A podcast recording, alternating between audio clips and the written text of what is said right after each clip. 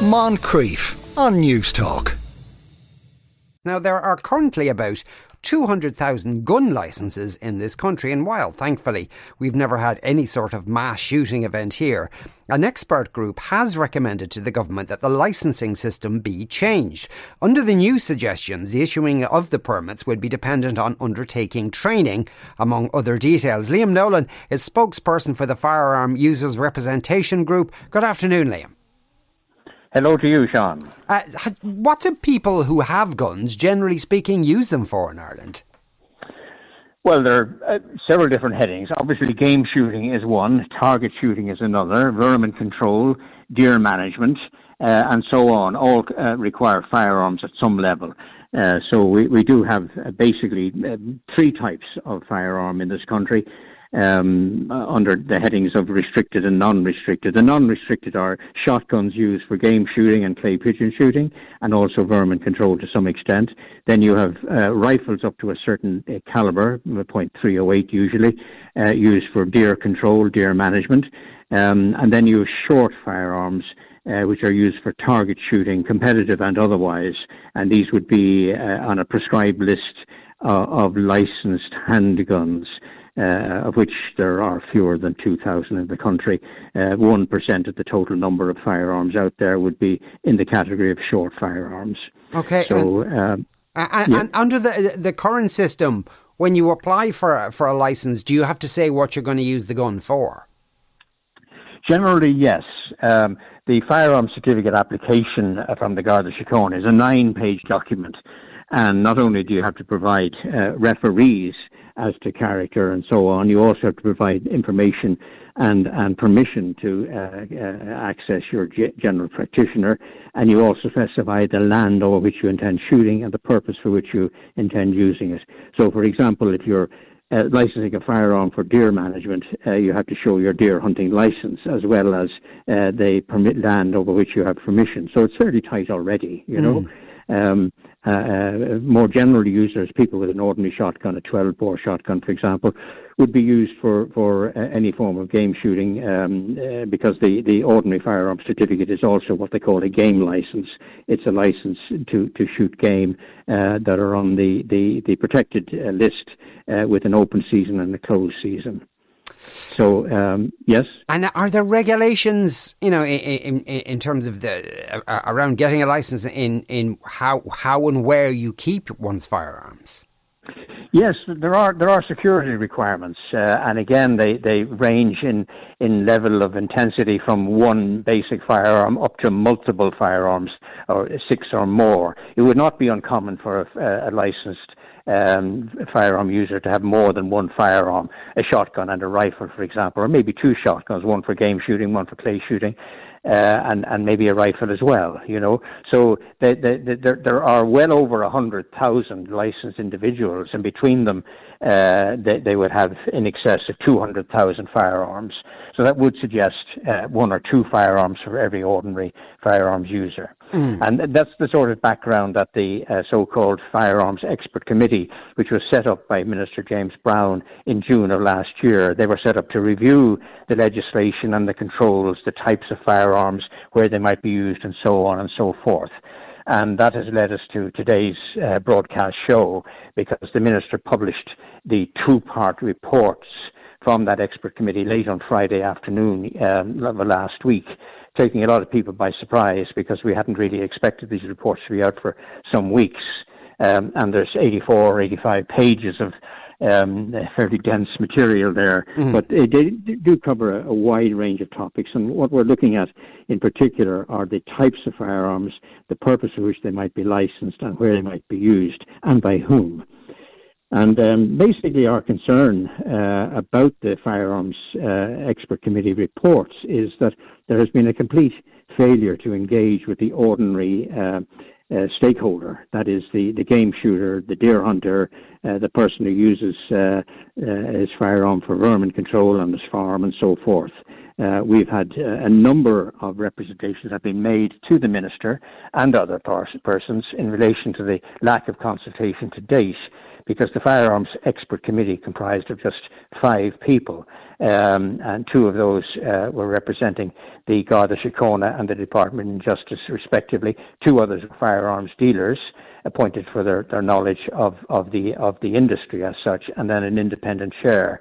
But there was no opportunity uh, for representation on the part of the ordinary firearms user. Yeah, and what, what, what would you what would you have told them if if that opportunity had been there?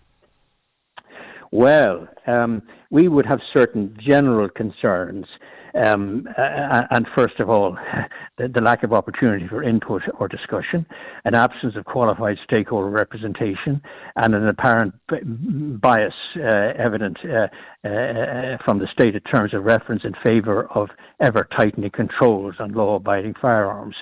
Now, specifically, uh, the sort of thing we were concerned about is what we have identified as a, a, disconnect between firearms legislation and implementation of that legislation by different uh, superintendents of the Garda Síochána across the country, an inconsistency in application of the law and the exercise of personal viewpoints by different superintendents.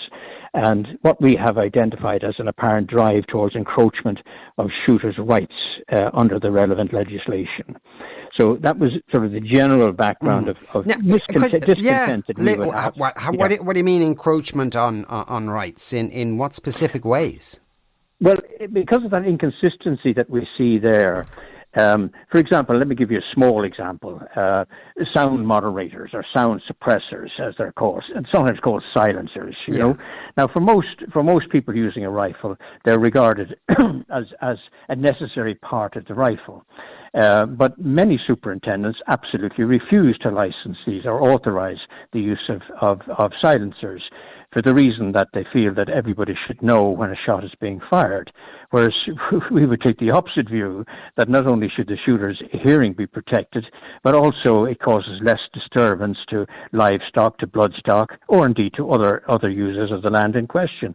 So there's an argument there, a very strong argument in favour of uh, the use of sound suppressors or moderators, as they might be called, on, on, uh, on heavy rifles uh, being used for deer management or even for vermin control. But the different superintendents around the country have different opinions on that. So there's an inconsistency uh, as between two adjoining districts. Yeah, so, it's, so, it's, on, so it's up, uh, just to clarify, Liam, it's up then to local superintendents to issue these licenses, not some central body. No, and you've touched on a very good point because we strongly view, are of the view, and I say we, the firearms users, generally speaking, are in favour of a central issuing authority that would deal with inconsistency. And I'm sure that many superintendents would welcome that instead of having to make a value judgment on the dozens, if not the hundreds, of applications they get uh, every every month um, uh, that there should be a, a, central issuing authority. But in fact, according to the legislation, um, depending on the category of firearm concerned, uh, 90% of them uh, would be licensed by the local superintendent. As you go up the scale uh, of the different types into what they call restricted firearms, a chief superintendent has to uh, issue issue the license rather than the superintendent. But the legislation clearly uh, imposes the responsibility solely on the local superintendent and nobody else. Um, so uh, that that means you look at the number of supers around the country. You're bound to get an inconsistency. Um, most districts don't actually have a trained and qualified firearms officer uh, uh, available, e- even at district level, never mind at local station level.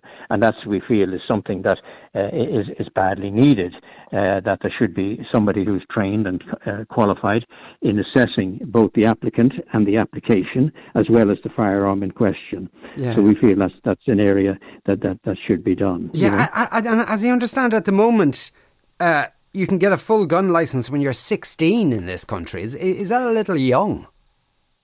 Um, well, you have actually, uh, you can get um, a license, uh, a training license, at the age of 14. Now, it, it's it's not a full license, and the firearm can only be used Um, uh, when attended or supervised by the holder of a full firearm certificate. But that, the purpose of that is to uh, precisely to, to uh, offer an opportunity for newcomers to the different sports, uh, a son or a daughter or a niece or a nephew or whatever it might be, uh, taking up the sport, be it game shooting, clay pigeon shooting, or whatever you know. So it is carefully, uh, it is a training uh, authorization. It's not a full firearm certificate.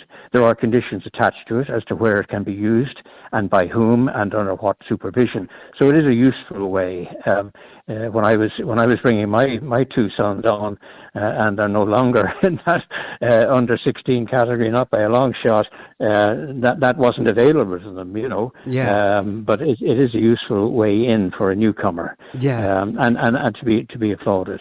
Uh, And I suppose, in general terms, Liam, the, the, this idea that that uh, the issuing a provisional license and then a full license is, you know, co- uh, connected to having to undergo a certain amount of training. I assume that's not some, that's something you would be in favour of.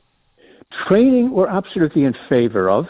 Um, no doubt about that. And, and we would support the idea that first time applicants for a firearm certificate should be able to demonstrate competence uh, by, by, by having undertaken a, a course of training with, with, a, with a competent authority, uh, just as we have done collectively uh, on, on the uh, deer side of things um, the Deer Alliance uh, HCAP program, for which I'm responsible, uh, is in its 20th year of operation. Um, and uh, all first time applicants for a deer hunting license have to undergo HCAP training and certification before they can even apply for their deer hunting license. And that's proven remarkably successful. Uh, nearly 4,000 of the Ireland's 6,000 licensed hunters have undertaken that type of training so and, and certification. So that's proven really, really successful, and long may it continue. Um, so far as the different types of licenses are concerned, we need to be careful that you don't impose layers, uh, layer upon layer. Um, you know, the, the, the, ordinary Garda, the ordinary superintendent will tell you he has his fan, hands full in dealing with firearm certificates as it is.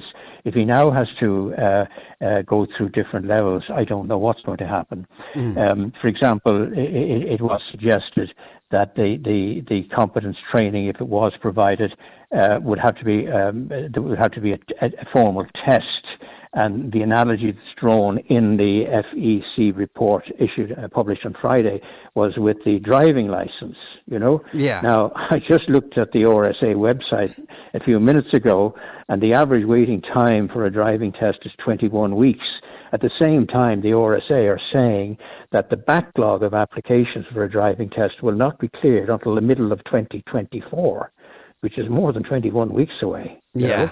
Um, so uh, again, look, to have an aspirational program is, is all very well, but we must be practical about it as well. You know. Yeah. So that, that the the first principle would be to have recognition that training is good training is essential and should be should be done. But then you have to set up the, uh, decide who is going to be responsible for oversight uh, uh, establishing the criteria. Yeah. For example, with the deer stalking courses. Yeah.